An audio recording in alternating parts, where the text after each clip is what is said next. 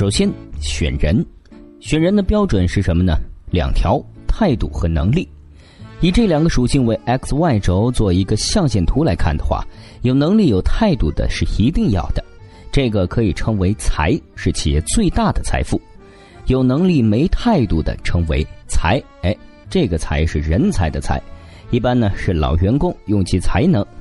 有态度没能力的称为柴，一般是年轻人需要培养。没态度没能力的，一般称为才，也就是说可以请他走人了。这个是基本的方法，很多团队强调老中青人才梯度管理，但是把这个梯度理解为牛人、普通人和纯执行了。在我的眼里，梯度是各个级别上的牛人，也就是资深牛人、高级牛人和初级牛人。所以我们招聘一定要最好的，选好了最好的将才，就像把一座大厦的地基打好了，以后再扩军差也差不到哪儿去。反之，人数一旦上来，立刻出乱子。于是开始制定流程，要求员工执行。这个路线走下去的结果是，领导抓一把好一点，放一把就乱一点。于是领导苦逼，下属也苦逼。最后有些人干脆自己一人包干，其他人全部是他的执行。这个就是大兵，而不是将了。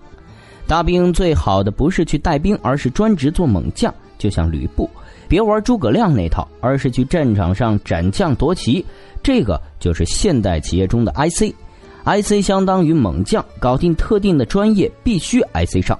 反过来，诸葛亮再会布阵，如果没有五虎将可以用的话，让他自己上，估计谁也打不过。那么，如何识别人才呢？最有效的就是给一个具体的问题，让他实际解决问题。人才招进来之后，怎样领导和管理激励人才？最简单有效的，让人做自己想做的事情。什么叫做想做的事情呢？就是你不让他做，他偷偷的还是做了的事情。企业经常让员工做他擅长做的事情，但这并不一定是他想做的。